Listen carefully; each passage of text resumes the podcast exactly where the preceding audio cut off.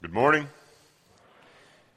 It said uh, Bible time, and I didn't know if uh, something else was going to happen then or not. So I guess our kids know what to do now.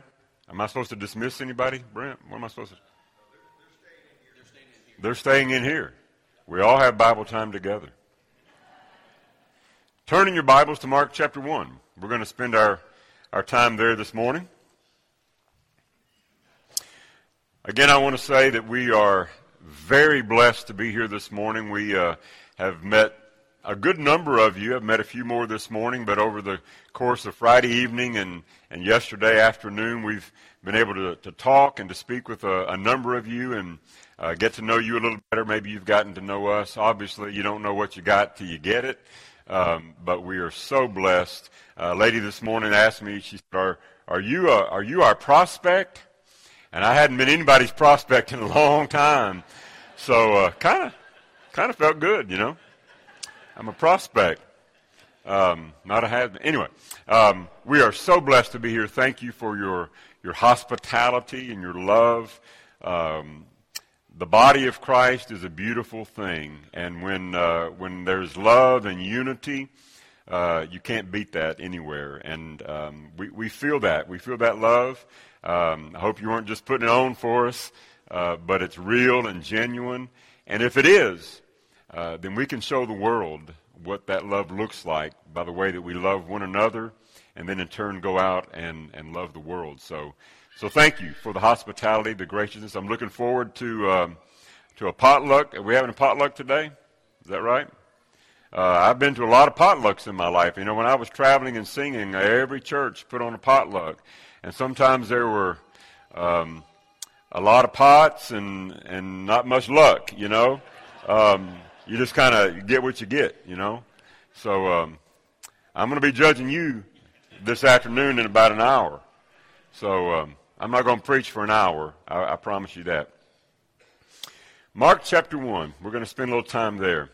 Um, the year I graduated high school, a movie came out. That was back in uh, 1900 and None of your business. But it's been a while. It's been a little while. But a movie came out with the uh, the title Trading Places. Some of you may have seen that movie. It had uh, Dan Aykroyd and uh, Eddie Murphy in it, a host of other people. But the gist of the movie was that um, the character played by Dan Aykroyd, he was a, a an up and coming, well to do, upper class uh, commodity broker. He traded commodities, and he worked for these two brothers, uh, the Duke brothers. Duke and Duke was their brokerage firm, and he was he was up and coming. He was wealthy, and you know trading and all this kind of stuff. And the brothers had this bet. They they had this bet that they could take him out of his role and plug anybody into it, and and he could do just as good a job. Well, Eddie Murphy's character was some streetwise guy that was hustling and dealing, kind of down on his luck. And so they framed Aykroyd's character like he had committed some crime so they could get him out of his role. And they plugged in Eddie Murphy. And there was this experiment to see how each one of them would perform if they had the other person's circumstances a wealthy guy going to being cast out on the street, a streetwise guy all of a sudden being uh, in the midst of wealth. How would they handle that if they traded places? And that was a bet. At the end of the movie, you found out that the bet was for one dollar. That's all it was. It was just a running bet between the brothers. But how would these two individuals react if their circumstances were completely reversed, if they traded places? We're going to look at that here in the book of Mark this morning. Mark sort of gets right down to the point. He doesn't beat around the bush. And we see Jesus. Jesus is very popular at this point. He's begun his, his ministry. Uh, he's healing people. People are coming from all over in our reading this morning. He healed many people with various diseases uh, the people are listening to Jesus and they're saying, Nobody's ever spoken like this man. He doesn't speak like, you know, the scribes and the Pharisees, but he speaks as one who has authority. And he did speak as one who had authority. He didn't speak and he didn't quote other men. He was God in the flesh. So Jesus a very popular time in his ministry. As we're reading um, in Mark chapter 1, beginning in verse 32, that evening after sunset, the people brought to Jesus all the sick and demon possessed. The whole town, the whole town gathered at the door. They're clamoring to see Jesus. They want to get close to Jesus. They, they've heard about this miracle worker from, from Galilee, a man from Nazareth. And Jesus healed. He healed many of various diseases. He also drove out demons, but he would not let the demons speak because they knew who he was. Even the demons recognized who Jesus was. The Bible says in, the book of James, the brother of Jesus, said that even the demons believe and tremble. They knew who he was, the Holy One of God. So he didn't, he didn't let them speak. We pick up with our lesson this morning in verse 40. The word of the Lord says,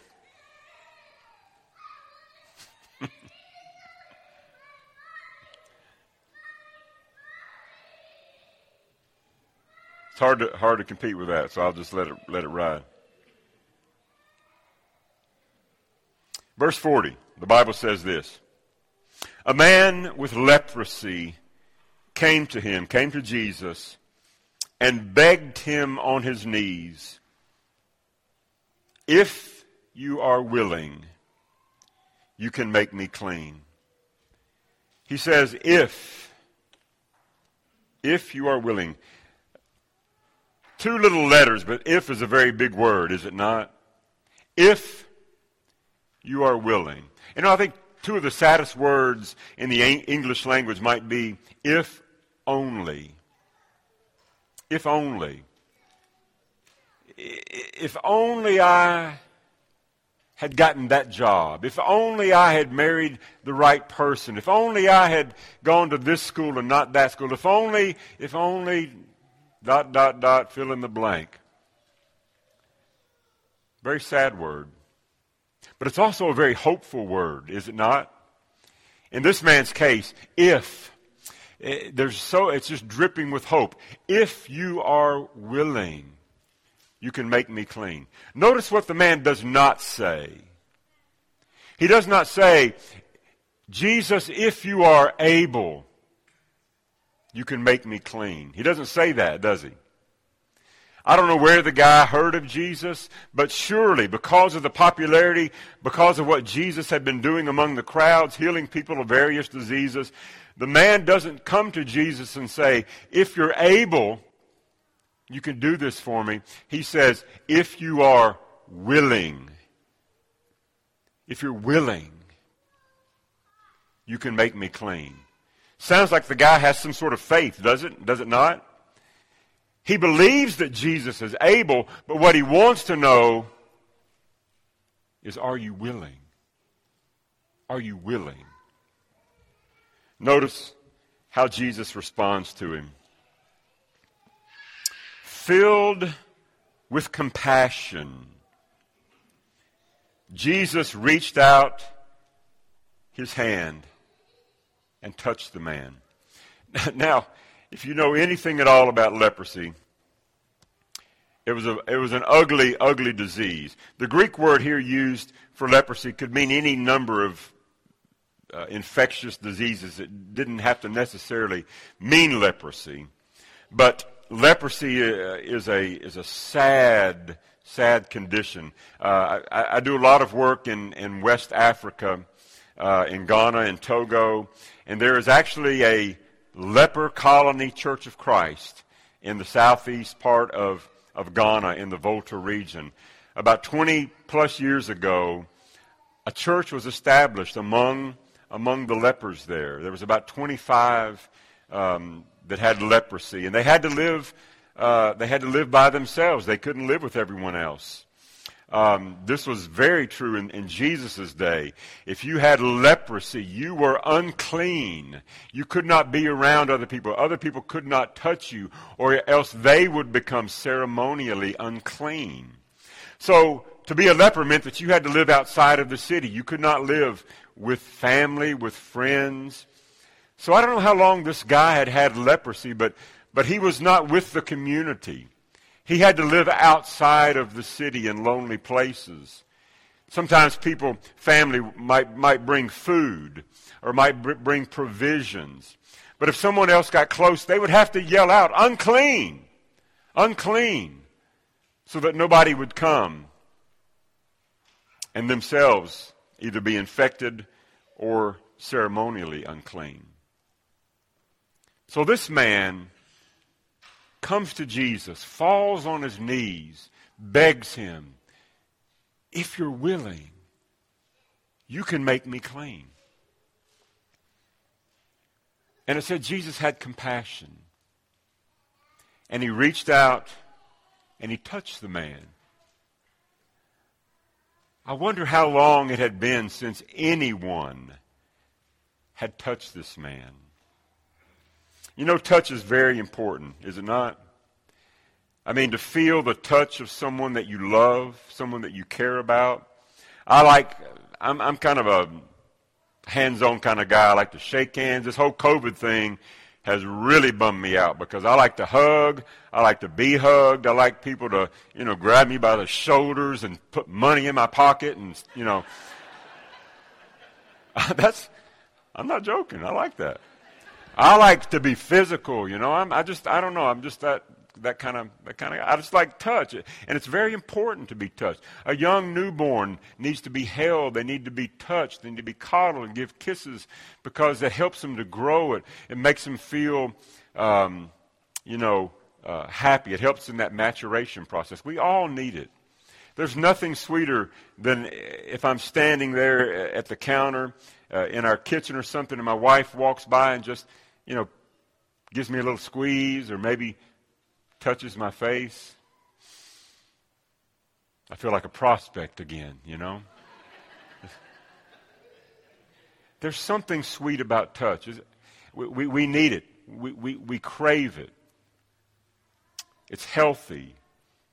I wonder how long this man had lived with no one being able to touch him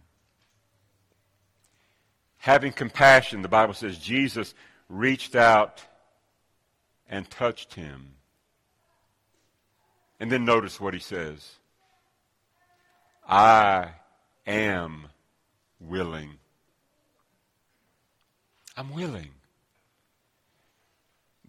The one question that the man wanted to know is Jesus, I know you can make me clean, but are you willing? And Jesus reached out and touched him and he said, I am willing. Be clean. Now, just the act of touching this man makes Jesus himself ceremonially unclean. You understand that? Uh, he you know, by any stretch of the imagination, he should not have done that. And I'm thinking to myself, you know what? If I were Jesus and I know I'm going to heal the guy, I probably would have healed him first, you know? Heal him first, then touch. But that's not what Jesus did. What did this man need? We need a lot of things. But it seemed to me in Jesus' mind, this man needed someone to touch him physically, lay hands on him in that moment. So Jesus said, I am willing. Be clean. And the Bible says Immediately, the leprosy left him, and he was cured. Jesus sent him away at once with a stern warning See that you don't tell this to anyone. What? Does that, does that sound right to you? That's kind of a weird request, isn't it? But go, show yourself to the priest and offer the sacrifices that Moses commanded for your cleansing as a testimony to them. You see, Jesus, uh, kind of twofold here. Jesus' time has not yet come. He's got a lot of work, he's got a lot of ministry left to do before he goes to the cross.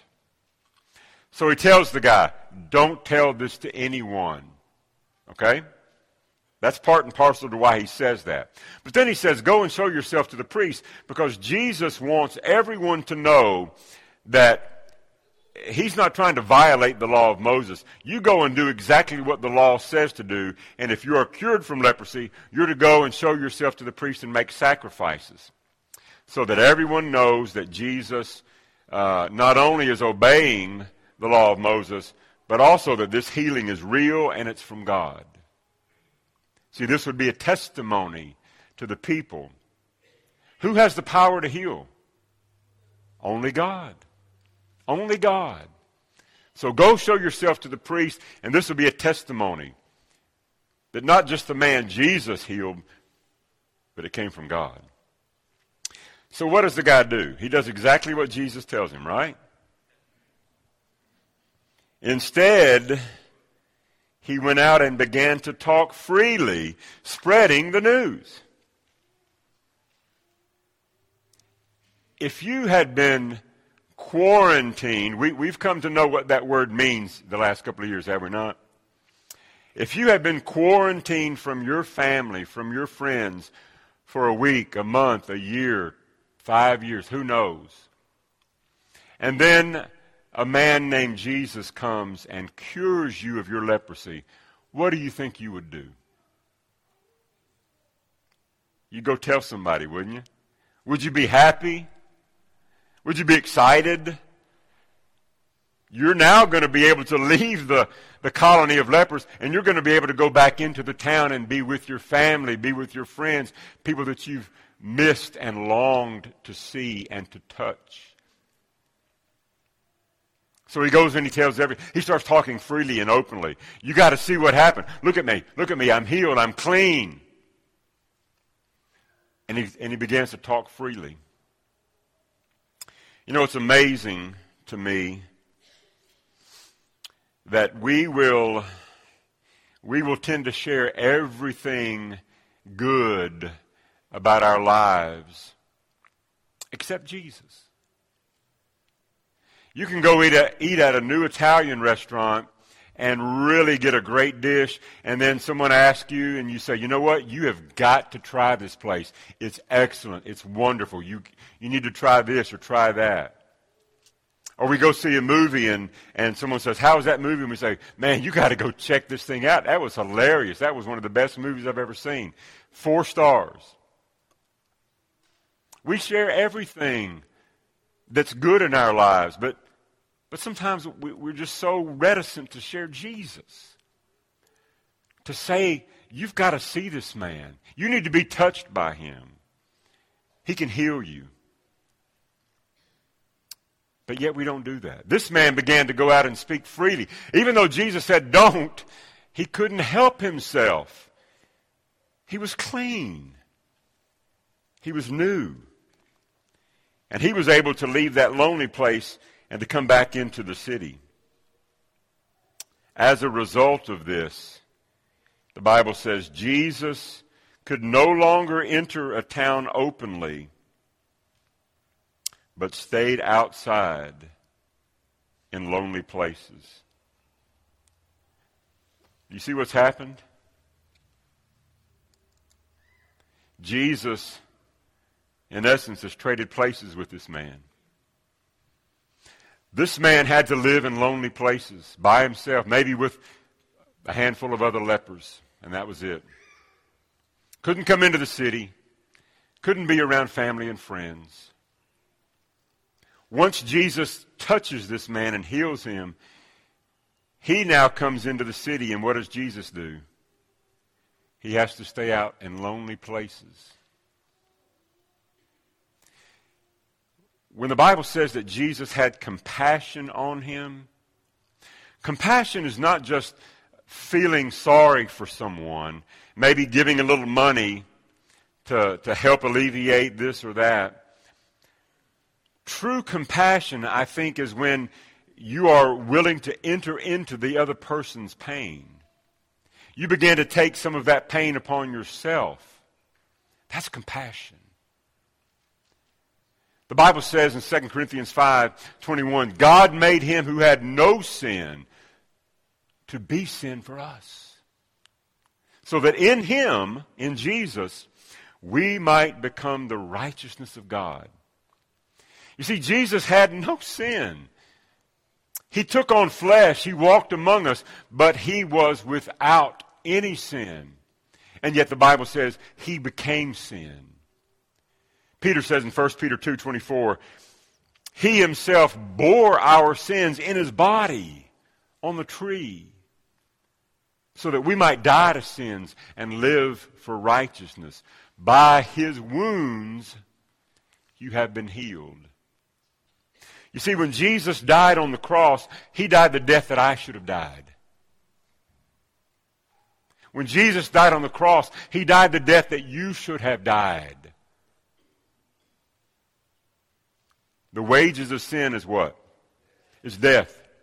We have any sinners in the house this morning?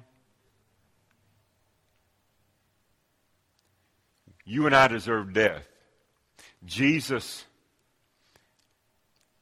for God so loved the world that he gave his only begotten Son.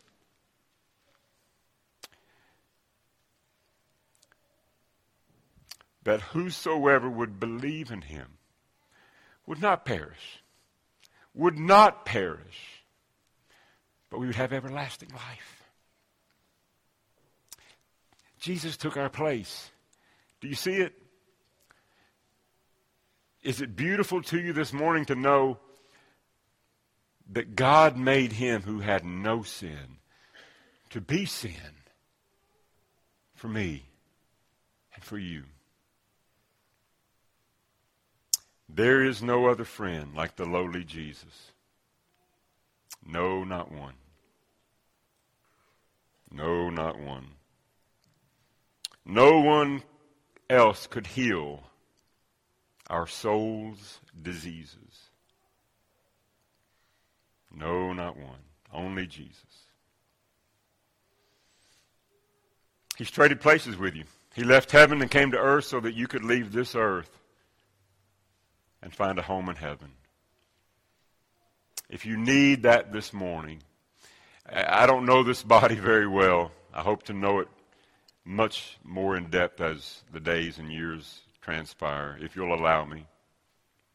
But there may be someone here this morning that's never put on Christ, that's never given their lives, never had that inversion happen in your life. Today's the day of salvation. You could give your life to Christ this morning. You could be buried with him in baptism to have your sins washed away, knowing that you'll have that home in heaven one day. I suspect most of you here this morning are here because you've made that commitment. But life is hard. We struggle. Sometimes we need prayers. We need the body to kneel before the throne on our behalf.